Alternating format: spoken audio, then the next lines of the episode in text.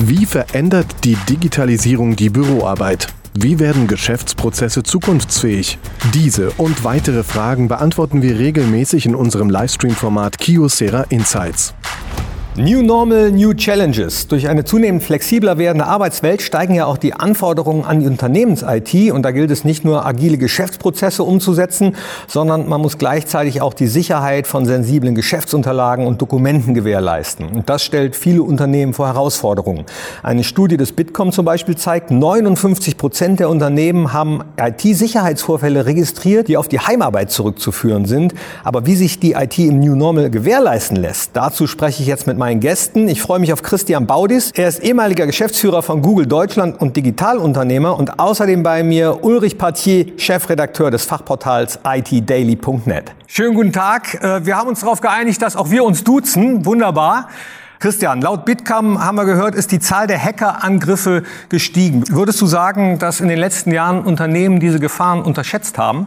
Ja, ich würde sagen, die meisten haben es gar nicht mitbekommen. Und das ist, ich würde schon fast sagen, seit zehn Jahren bekommen wir den Großteil ja gar nicht mit. Also seitdem Edward Snowden uns 2013 erklärt hat, was da alles möglich ist, haben ja Amerikaner, Chinesen, Russen und höchstwahrscheinlich auch schon Engländer drei Jahre davor schon äh, kräftig rumgehackt.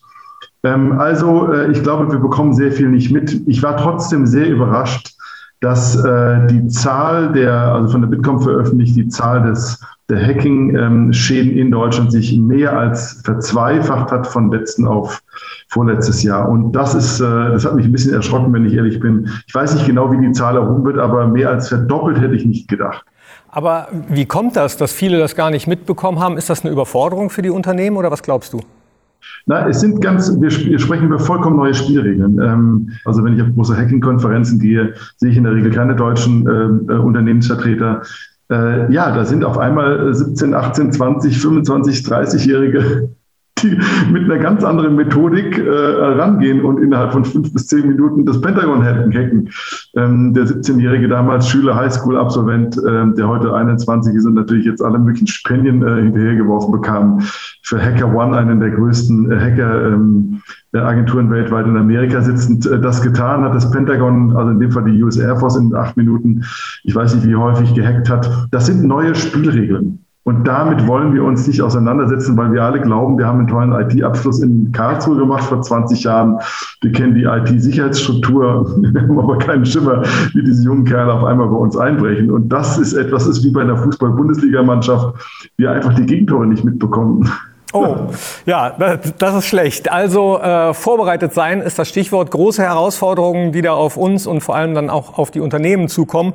Jetzt freue ich mich aber erstmal auf einen weiteren Gast in der Runde. Er ist Chefredakteur von IT Daily, it-daily.net im Internet zu finden, hat auch Einblicke in die IT von Unternehmen und heißt Ulrich Patier. Hallo. Hallo. Ich habe äh, viel zustimmendes Nicken gerade gesehen. Äh, du hast viel Einsicht in Unternehmen. Was würdest du sagen aus deiner Sicht? Wie sind die Unternehmen aufgestellt? Speziell auf äh, das Thema äh, New Work jetzt oder generell? IT-Sicherheit. IT-Sicherheit. Ähm, würde ich meine Meinung nach äh, schlecht aufgestellt eher. Das hat, mit, hat viele Ursachen, aber man kann es ganz gut nachvollziehen jetzt am Thema New Work und IT-Sicherheit. Ähm, denn die meisten äh, Themen oder, oder Probleme, die kommen, äh, die rühren daher, dass die Unternehmen eher äh, reagieren und nicht proaktiv auf äh, Vorfälle vorbereitet sind. Das Thema New Work ist eigentlich dafür prädestiniert, das zu skizzieren. Ähm, denn normalerweise gibt es ja auch äh, äh, ein Risk Management in größeren Unternehmen und auf das Thema Pandemie war so gut wie niemand vorbereitet. Kommen wir auch noch drauf auf die Pandemie und die Herausforderungen durch die Pandemie und das schnell umgestellt werden musste auf äh, Mobile oder Home Office. Aber lasst uns noch ganz kurz bei der IT-Security, bei der IT-Sicherheit bleiben, ähm, Christian Ulrich, weil wir wissen, dass die IT-Verantwortlichen in den Unternehmen sich ganz gut aufgestellt sehen. Jetzt habe ich bei euch beiden rausgehört, nee, so gut ist das gar nicht. Was glaubt ihr, woran liegt das, Christian? Ja, also das merkt man ja immer wieder, wenn man so IT-Sicherheitskongresse auch in Deutschland verfolgt. Da wird am Anfang, wenn dann solche Fragen gestellt, äh, fünf, sechs Fragen, glauben Sie, dass Ihr Unternehmen sicher ist? Und, und dann kommt aber raus, 50 Prozent der Befragten fühlen sich sicher und so. Und äh, wenn man das dann neben die 220 Milliarden Hackerangriffe, äh, Verluste von Unternehmen in Deutschland daneben legt, dann weiß man natürlich, dass 80 Prozent der Unternehmen befallen sind.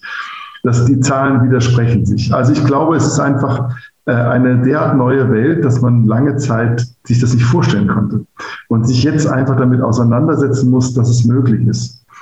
Ähm, also dieser 17-jährige Highschool-Absolvent, der mittlerweile 22 ist, glaube ich, in Stanford studiert, damals für Hacker One angestellt war und die US Air Force in acht Minuten, das ist schon vier, fünf Jahre her, äh, gehackt hat, ich glaube fünfmal in acht Minuten. Ja, das kann man sich einfach nicht vorstellen, dass ein 17-Jähriger kein IT, studiert. Das ist ja gerade die Herausforderung. Wir denken immer, wir müssen IT studieren oder schon lange Erfahrung gesammelt haben. Da kommt so ein Abiturient direkt uns einfach mal, der macht das halt auf eine ganz andere Art und Weise und der ist in Hackerforen drin. Also alleine, wenn man sich diese Black Hat äh, äh, anschaut, diese Messe, die es in Las Vegas schon seit Ewigkeiten gibt, da war ich zweimal drauf gewesen und jetzt gibt es sie natürlich auch schon in äh, Shanghai zum Beispiel, die ist ganz hervorragend weil die Chinesen natürlich exzellente Hacker sind. Ähm, da kommen 25.000 Hacker zusammen, in die, passen in das Footballstadion dort in Las Vegas und die Hälfte von denen sind Black Hats. Das sind, äh, oder Grey Hats natürlich auch, das ist so eine Mischung, äh, weil bei Sicherheitsbeamten, äh, Sicherheitsdienstmitarbeitern weiß man ja nie, ob die jetzt, äh, also sind auf alle Fälle nicht white, aber ob sie jetzt Grey oder Black sind. Das ist so eine Welt, die wollen wir nicht wahrhaben. Da ist eine Konferenz, da laufen 25.000 Profi-Hacker rum und da sehe ich keinen Deutschen. ja, das hast, du, das, das, hast du eingangs auch gesagt. Also ähm, wenig Deutsche sieht man da rumlaufen. Äh, ich würde einfach mal was ganz äh, Menschliches noch ergänzen. Äh, grundsätzlich ist es so, man sieht das ja tagtäglich im Fernsehen bei den Politikern und genauso ist es im Unternehmen. Keiner gibt Fehler zu. Grundsätzlich war erstmal alles richtig und man hat keinen Fehler gemacht und dann wird Verantwortung abgeschoben. Aber die Selbsterkenntnis, dass man Fehler gemacht hat, dass man nicht gut aufgestellt ist, äh, die wird einfach ausgeblendet. Das hat natürlich auch seine Ursachen, da muss man auch nachfragen. Eine der, eine der wichtigsten oder größten Probleme, die ich sehe, ist äh, eigentlich die Budgetierungsfrage. Wenn kein Budget da ist, kann ich auch nichts machen. Ja? Aber dann bin ich ein Kunkator, ein Verwalter. Ja? Entschuldigung, das muss man ganz klar sagen, dann habe ich kein Rückgrat, da ist kein Backbone da. Da muss ich aufstehen und sagen, ich kann diesen Job nicht machen, weil kein Budget zur Verfügung steht. Da, ganz klare Aussage. Da passt ganz gut das, was Sebastian, Dankeschön äh, dafür Sebastian, hier reingeschrieben hat in unseren Chat. Also stellt stellt weiterhin gerne Fragen. Ja, wir haben die Experten hier, wenn ihr Fragen habt. Und Sebastian lässt durchblicken, dass es in seinem Unternehmen oder da, wo er arbeitet, auch ähm, mit dem Budget nicht ganz so weit her ist, was die IT-Sicherheit oder die IT überhaupt betrifft. Und der würde gerne wissen, was kann man denn da tun? Also äh, Außer jetzt vielleicht Kiosera Insights zu gucken und zu merken, oh, äh, wir müssen langsam was tun. Also äh, das Thema New Work hat es ja jetzt wunderbar eigentlich gezeichnet, äh, wie es abläuft. Wir haben ein Problem und es muss ein Problem gelöst werden. Natürlich muss das Problem gelöst werden, aber wie muss es gelöst werden? Die Mitarbeiter sind erstmal alleine gelassen worden und mussten sich selbst behelfen. Es gab keine Strategie, das ist der erste Fehler, und es gab auch keine Prozesse dahinter. Also schnell Strategien machen schnell, so schnell wie möglich. Eigentlich sollten sie schon da sein. Äh, die Strategien und die Prozesse sollten da sein, wobei die Prozesse für IT-Sicherheit sollten sowieso generell schon da sein. Äh, da sehe ich jetzt nicht das Problem. Aber dann kommt natürlich die Frage des Budgets und da drehen wir uns jetzt immer wieder im Kreis. Ja? Strategie, Prozesse, Budget und dann die Umsetzung halt letztendlich. Wir müssen einfach ganz klar eine Strategie entwickeln, die darauf abzielt, dass wir einerseits eine Strategie und andererseits eine operative Umsetzung haben. Und alles ist im New Work ganz schlecht gelungen, aus meiner Sicht jedenfalls. Christian? Ich weiß nicht, wie der Christian das sieht. Jetzt wissen wir immer noch nicht, äh, wie man das Budget erhöhen kann. Ja, also äh, erstmal vollkommen richtig. Ähm, äh, ich möchte noch dazugeben, der Trick, den ich manchmal anwende, denn meistens stinkt der, Kopf, der, der Fisch vom Kopf. Äh, das Problem ist ja nicht die IT. Also jetzt schließen wir mal aus, dass die IT sich mit den neuen Sicherheitsvorkehrungen nicht auseinandergesetzt hat, also der Fehler tatsächlich in der IT liegt. Also ich schließe jetzt einfach mal aus. Der Fehler liegt in der Regel ja nie in der IT, sondern eigentlich daran, dass die Geschäftsführung keinen Schimmer hat. Das war ja schon immer so. Und ähm, jetzt geht es darum, wie kriege ich die Geschäftsführung äh, ähm, rum, dass die auf einmal sich für das Thema interessiert. Da habe ich einen Trick, äh, ähm, den kann man natürlich anwenden, der kostet auch gar nicht so viel. Ähm, also ich, einfach mal so ein Gefühl zu geben, ich bin viel bei auch bei DAX, Eurostox Vorständen, äh, Geschäftsführungs- und äh, großen Mittelständlern. Und da bin ich immer froh, wenn in dieser Geschäftsführung, in dem Vorstand mal einer sitzt, der echt Ahnung hat oder Lust aufs Thema Digitalisierung hat ähm, oder wenn es zwei vielleicht aus einem größeren Vorstand sind. Aber die meisten retten sich ja irgendwo in die Rente. Und das ist dann schwierig, weil die denken, es ist 30 Jahre gut gegangen, jetzt wird es auch weiter 30 Jahre gut gehen. Die können sich das gar nicht vorstellen. Und mein Trick ist folgendes. Ich nehme immer einen Whitehead-Hacker mit. Und der nimmt in 10 Minuten die IT auseinander. Und dann sagt der Geschäftsführer und die Geschäftsführung, ah, ja, das ist natürlich ein Thema, ja. Okay. Ja, also, so, also, also im Prinzip. Der kommt. Und ich würde solche Leute einfach einladen und sagen, äh, jetzt sprechen wir, wir machen mal so ein Meeting mit der Geschäftsführung. Wir nehmen so einen Whitehead-Hacker dazu, der sich gerne mal äh, zwei, drei Stunden Zeit nimmt. Das kostet auch nicht viel Geld. Das ist ja nicht gleich ein Beratungsauftrag für drei Wochen, sondern für einen halben Tag. Und der erklärt mir mal, was da passiert. Ähm, der erklärt mir mal, wie da gerade die Welt funktioniert. Der erklärt mir, warum auf einmal 17-jährige Schüler das Pentagon hacken können. Das kapieren die dann höchstwahrscheinlich besser, wenn das vor Ort tut, als äh, wenn die IT-Abteilung versucht, das zu erzählen, was sie seit zehn Jahren versucht und in der Regel kein Backing bekommt. Ich kenne die Diskussion. Also im Prinzip äh, zeigen, was alles Schlimmes schiefgehen kann. Ulrich hat auch noch einen Einwand. Ich wollte daran anknüpfen, genau das ist mir so spontan auch in den Sinn gekommen. Am Ende dieses Vortrages sollte ein kleines Praxisbeispiel äh, stehen, in dem ich die Systeme verschlüssele und sage, so kann es sein, jetzt gebe ich sie frei, aber das könnte dir drohen. Und dann haben wir das Praxisbeispiel noch angehängt. Anderes Thema, was ihr schon angesprochen habt, gerade die Pandemie und äh, ja, das Gehen ins Mobile Office, ins Home Office. Da mussten Lösungen schnell implementiert werden. Kam das vielleicht ein bisschen zu schnell für die Unternehmen? Also ich glaube, dass das für die, die, Unternehmen völlig überrascht worden sind davon. Jeder ist erstmal auf sich selbst gestellt gewesen, um seine Arbeit äh, zu erledigen. Das ist vielleicht noch nicht mal äh, etwas, was man den Unternehmen ankreiden kann, wenn schon keine Strategie äh, dafür existiert hat.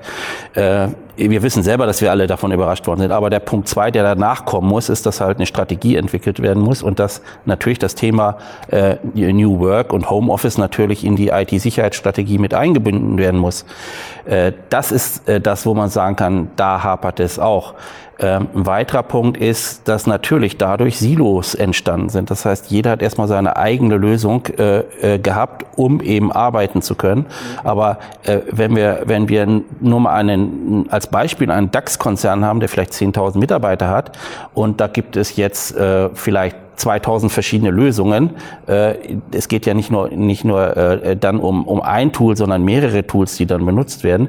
Dann geht es natürlich darum, diese Silos wieder aufzubrechen und eine Vereinheitlichung äh, zu ermöglichen, in dem unternehmensintern halt die Rahmenrichtlinien vorgegeben werden und die Policies und die dann umgesetzt werden, sodass wir nicht wieder einen Wildwuchs haben.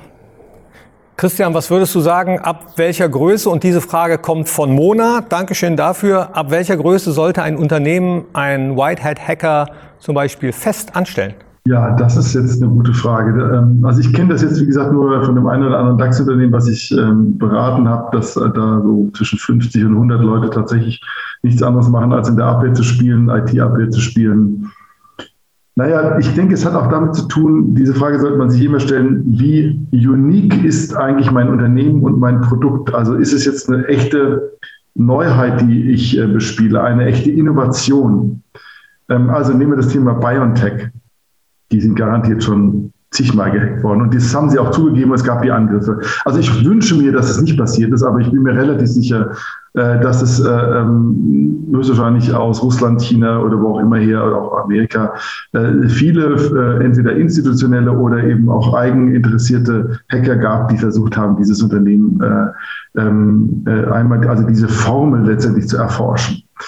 Ähm, äh, das heißt, wenn ich sehr innovativ unterwegs bin, bin ich besonders gefährdet. Wenn ich natürlich ein Produkt habe, was es tausendmal auf der Welt gibt und äh, schon seit 30 Jahren, dann muss ich mir nicht so viel Gedanken machen. Also auch das ist ein Thema, ähm, äh, worüber ich äh, letztendlich mir Gedanken machen muss. Aber ich würde mal sagen, also wenn ich so bei 100, 200 Mitarbeitern bin, sollte ich mir schon mal überlegen, ob ich mir einen Dienstleister hole und wenn ich dann so bei 400, 500 bin, ob ich nicht einen einstelle.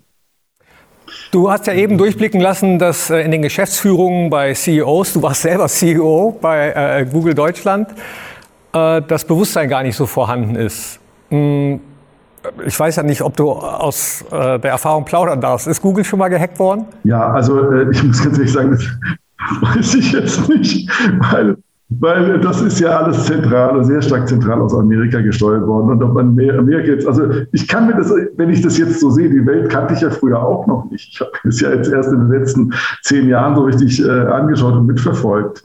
Und wir alle sind ja dann durch Edward Snowden aufgewacht, erweckt worden und äh, verstanden, was passiert da eigentlich? Ich bin mir relativ sicher, dass in den Anfangsjahren Google garantiert schon mal gehackt worden ist. Warum denn nicht? Äh, wenn man sich alleine anschaut, äh, wie jetzt gerade auch Joe Biden äh, seinen großen IT-Unternehmen in Amerika, Tech-Konzernen rät, massiv in Cybersecurity zu investieren, massiv auch mitzuhelfen, Cybersecurity-Dienste, äh, Produkte zur Verfügung zu stellen, sieht man ja, dass letztendlich dort, äh, also äh, da ist, ist niemand, glaube ich, vor geschützt so richtig. Also wie gesagt, ich habe mir äh, mal eine Konferenz angeschaut mit dem CEO von Hacker One, das ist wohl die größte Hackeragentur weltweit. Der hat, glaube ich, 2000 Hacker im Netzwerk und, äh, oder festangestellt und 10.000 äh, in etwa im Netzwerk. Das war eben dieser eine ähm, äh, 17-jährige Schüler, der damals das Pentagon gehackt hat. Also wenn man diese Leute sprechen hört, der hat auf der Konferenz auch gesagt, ähm, wir, wir sind dann vom Pentagon gefragt worden, sie zu hacken. Da hat er so gelacht und gesagt, ah, eigentlich hätten wir es schon längst getan, aber wir sind Gott sei Dank gefragt worden. Ah, Wenn wir die okay. Welt sprechen hört, also jetzt äh, zu Google zu sagen, äh, ob wir gehackt worden sind oder nicht damals, das kann ich jetzt nicht bestätigen, aber ich kann mir vorstellen, dass davor wirklich keiner geschützt ist. Aber manchmal liegt es ja gar nicht vielleicht nur an den Geschäftsführungen, ähm, sondern auch an der Belegschaft manchmal. Also wenn ich also aus eigener Erfahrung spreche, dann denkt man, ach, schon wieder eine Mail von der IT, dass man aufpassen soll, ach, schon wieder muss ich mein Passwort äh, ändern. Ist das vielleicht auch was, wo man verstärkt drauf schauen sollte als Unternehmen, dass eben auch die Belegschaft sensibilisiert wird, dass äh, ja, die IT vielleicht auch bessere Kommunikation gegenüber der restlichen Belegschaft äh, stattfinden lässt. Ulrich, was glaubst du? Ähm, ja, auf jeden Fall. Ich möchte nur noch mal ganz kurz beim Thema Whitehacking ähm, einhaken, äh, ab welcher Größe das sinnvoll ist. Ich denke, viel wichtiger ist auch in Erwägung zu ziehen, dass da auch dafür eine Strategie zu entwickeln. Denn wenn ich einen Hacker einstelle fest, ist das zwar schön und gut. Ich muss natürlich auch eine, eine klare Abfolge haben, in welcher Reihenfolge äh, ich meine Systeme dann hacke oder versuche hacken zu lassen. Und wenn ich natürlich mehr auf einen Pool von Freiberuflern im Prinzip zurückgreifen kann, haben die alle etwas andere Skillsets. Das bedeutet, dass ich natürlich, äh, weil Hacker mit Sicherheit auch sehr, sehr stark äh, oder stärker, stärkere äh, individuelle Ausprägungen haben. Gibt es so eine Datenbank für, für äh, Whitehead-Hacker? Es gibt mit Sicherheit, aber äh, äh, da stecke ich also zu wenig drin, als ich da Auskünfte geben kann. Ähm, das würde ich noch äh, bedenken, äh, wenn ich mich mit diesem Thema halt einfach beschäftige. Äh, zu dem Thema Mitarbeiter mitnehmen, ähm, ja, natürlich. Äh, wir haben ja eingangs von dir gehört, diese Untersuchung von Bitkom, dass eben im Homeoffice die Anzahl der Angriffe, ich glaube um 67 Prozent äh, gestiegen ist. Natürlich ist die gestiegen, weil natürlich die äh, Systeme der Mitarbeiter äh, vor Ort zu Hause natürlich äh, am allerwenigsten abgesichert sind gegen irgendwelche Angriffe. Und die meisten Angriffe, das müssen wir uns auch vor Augen führen, das sind heute nicht mehr nur DDoS-Attacken, sondern es sind wirkliche konzentrierte, individualisierte, auf Zielgruppen ausgerichtete, auf Unternehmen ausgerichtete Phishing-Attacken. Das bedeutet, dass dieses äh, Thema ähm, Social Engineering und, und Social Awareness-Kampagnen extrem wichtig ist. Und wenn man sich die Zahlen anguckt, die von Unternehmen, die dort sehr präsent sind, wie, so, wie So Safe oder wie äh, Know Before, dann sieht man, wie äh, die äh, äh, Erfolgsrate halt bei regelmäßigem Training doch extrem stark sinkt, von anfangs vielleicht 60 Prozent, äh, nach einem halben, dreiviertel Jahr auf fünf Prozent. Ich meine, das sind äh, Werte, an denen kann man nicht vorbeigehen. Und auch da hat sich sehr, sehr viel äh, in Sachen Professionalisierung getan. Äh, um mal ein Beispiel zu geben, die Leute mitzunehmen.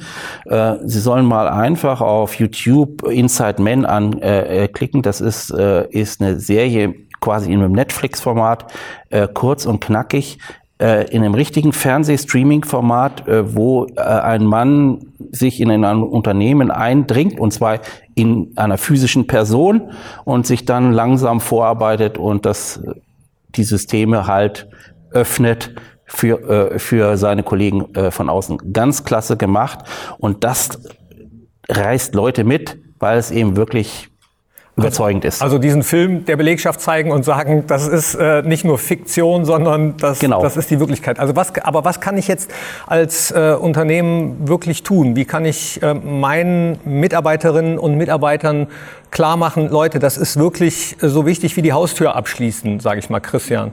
Ja, also das sind äh, zwei Themen. Das eine ist äh, das, was ich im Büro tue, das andere ist das, was ich privat tue. Also viele verknüpfen ihr Privatleben mit dem Büroleben äh, durch das Smartphone, was ich zum Beispiel von der Firma zur Verfügung gestellt bekomme. Da habe ich auch meine Facebook-App drauf und auf einmal landen 500 Millionen äh, Facebook-Nutzerdaten, also Telefonnummer, Kreditkarte, E-Mail-Adresse und so weiter im Darknet. Das ist ja mehrmals passiert. War einer der Gründe, warum ich bei Facebook dann auch raus bin. Ich glaube nicht, dass äh, Mark Zuckerberg auf die Daten, äh, also ich spreche vom Privatbereich, äh, derart äh, aufpasst, wie es vielleicht sein sollte. So, das heißt, ich habe eigentlich meine, mein Firmenhandy mit meinem Firmentelefon, mit meiner Kreditkarte, meinem Namen und meiner E-Mail-Adresse verknüpft. Äh, dann landen meine Daten im Darknet. Das ist, wie gesagt, zweimal passiert, circa, circa 5 Millionen Nutzerdaten, also insgesamt eine Milliarde Nutzerdaten. Ich frage mich auch bei dem Blackout bei äh, Facebook vor vielen Wochen, ob denn das tatsächlich nur ein Blackout war oder nicht vielleicht ein Hacking-Angriff. Das ist aber nur eine Vermutung. So, und dann bekomme ich eine SMS aufs Handy, Ihr Päckchen ist da. Obwohl ich jetzt zum Beispiel privat seit eineinhalb Jahren nicht mehr auf Facebook bin. Also ich möchte nur sagen, wenn wir über IT-Sicherheit sprechen, auf Mitarbeiterebene, sollten wir auch den Privatbereich mit einbeziehen. Denn wenn ich auf diesen, äh, ähm, äh, auf die SMS, dein Paket ist da klicke, hole ich mir natürlich automatisch einen Ransomware oder irgendwie ein Virus aufs Telefon und wenn das, das Handy dann auch noch der Firma ist, also ich will nur erklären, wir müssen weiter gucken als nur das, klick bitte nicht auf das E-Mail äh, deines Chefs, was höchstwahrscheinlich falsch war oder den Link, äh, sondern der Privatbereich bringt das teilweise schon mit ins Büro. Es ist ganz wichtig, dass wir die beiden Bereiche abdecken. Also was tue ich privat, was hole ich mir privat auf das Firmenhandy oder den Firmenrechner und dann natürlich, was tue ich, äh, wenn ich im Büro bin oder eben im Homeoffice bin und dort äh, E-Mails bearbeite. Das sind zwei Bereiche. Den ersten Bereich, den Privatbereich, bin ich mir relativ sicher, dass viele IT-Abteilungen IT das nicht schulen und sich auch nicht bewusst sind, was da passiert. Ähm, ja, insofern würde ich genau die beiden Bereiche ähm, angehen. Ja. Auch den Bereich. Das ähm, lässt mich noch ein bisschen weiter denken sogar, dass äh, so Angriffe oder sensible Sachen ja nicht unbedingt nur von außen äh, angegriffen oder abgegriffen werden, sondern dass ja teilweise auch ähm, ja, unternehmensinterne Rechnungen, Verträge und so weiter, Sachen, die früher per Papier weitergegeben sind, dann jetzt digital weitergegeben werden. Ähm, geht das überhaupt oder, oder ist diese Digitalisierung nicht auch mh, ja, noch, noch eine weitere Gefahr? Dass solche Geschäftsprozesse, solche Dokumentenprozesse dann äh, abgegriffen werden. Soll man nicht bei Papier bleiben? Ja, äh, nochmal, äh, wir sind in der Übergangsphase gerade. Wir befinden uns in der Phase, wo Standardsoftware, die wir eben 20 Jahre, äh, die uns zumindest glauben lassen haben, dass wir sicher wären, sicher gemacht haben. Und es gibt, es ist so wie beim Segeln, wir sind jetzt gerade in so einem, in so einem Nebelloch gelandet, müssen auf Sicht fahren. Es gibt, wenn sich das, der Nebel lichtet, und der wird sich in den nächsten Jahren lichten, dann tatsächlich KI-gestützte Sicherheitssoftware, die also auch wieder eine Art Standard beinhaltet, aber auf einmal selbst lernt ist. Auf einmal haben wir dahinter Deep Learning, äh, Künstliche Intelligenz, äh, äh, die tatsächlich erkennt, wie man mit, mit Virusangriffen umgehen muss. Also das ist ein Riesenthema, was meines Erachtens uns in ein paar Jahren entlasten wird. Ähm, aber dazwischen kann ich leider nichts anderes machen, als A, die Mitarbeiter gut zu schulen, und B, äh, mir einen White Attacker reinzuholen, äh, der mich zumindest mal berät und dann mir ein paar Lücken immer wieder wie so eine Art TÜV letztendlich immer wieder erklärt, was man besser machen muss. Wir leben in so einer Übergangsphase und dann ist diese Welt, wo auch Dokumente eingescannt werden, es wird ja alles, in Singapur gibt es ein Krankenhaus, da gibt es gar kein Papier mehr. Ähm, ja, das wird ja alles vollständig, unsere Unternehmen werden vollständig digitalisiert. Das ist jetzt wirklich ein Standard, über den wir sprechen. Das werden wir in die Cloud laden. Wir werden Intelligenzdienstleister in die Cloud einladen, weil das wesentlich einfacher ist, als es mit proprietären Systemen zu verknüpfen. Da habe ich viel zu viele Schnittstellen das wird eine Welt werden, die wird selbstverständlich so sein. Und wir werden in dieser neuen Welt auch über KI-gestützte Deep Learning unterstützte äh, Sicherheitssoftware verfügen. Nur bis dahin müssen wir leider Gottes manuelle Arbeit äh, leisten. Das ist so ein bisschen wie beim Verkehrsunfall. Jetzt müssen wir halt einfach anpacken und den Reifen wechseln. Keine Ahnung. Ja, es geht nicht anders. Also man muss ran. Ulrich, wie siehst du das mit den Geschäftsprozessen? Ähm, mit den Geschäftsprozessen, ich sehe das äh, so, dass es eine Frage ist, was versteht man unter Digitalisierung? Nur ein Dokument einzuscannen ist eine Digitalisierung, aber das ist natürlich äh, äh, noch längst nicht alles. Äh, wenn ich heute zum Beispiel vertrauliche Informationen austausche, dann tue ich das in digitalen Zugangsräumen, äh, wie wir das von Brainloop oder von Fabersoft und anderen her kennen. Wenn ich äh, Verträge habe, dann werden die digital signiert. Äh, das heißt, es gibt, haben nur bestimmte Personen, die vorher festgelegt äh, Zugang äh, äh, zu diesem Dokument. Wenn ich ein Dokument eingescannt habe, dann wird es klassifiziert, kategorisiert und es wird abgelegt. Und auch da haben auf die speziellen Ordner oder bestimmte Leute Zugriffsberechtigung. Das heißt, das Thema Zugriffsberechtigung wird zukünftig eine ganz wichtige Rolle spielen, sei es nun in, in einfacher äh, Form, so wie eben skizziert, oder aber in ganz ausgetüftelten Systemen, wie wir es äh, unter dem Begriff Identity und Access Management, kurz IAM-Systemen halt kennen, äh, wo das Ganze auch rollenbasiert äh, eben für große Unternehmen halt eben äh, abgehandelt wird. Das heißt weitgehend automatisiert. Äh, Zugriffsrechte werden nach bestimmten äh, Positionen und, und äh, Berufsgruppen vergeben und werden auch wieder entzogen und so weiter. Also, ich nehme mit, äh, eine Strategie entwickeln und da nehme ich auf jeden Fall mit Mitarbeiterinnen und Mitarbeiter schulen und Whitehead-Hacker einstellen, beziehungsweise als Dienstleister ab und zu mal dazu holen. Vielen Dank, Ulrich Patier, vielen Dank auch nach München, Christian Baudis. Dankeschön, dass ihr da wart. Wunderbare Einsichten an euch. Dankeschön. Dankeschön. Tschüss. Danke.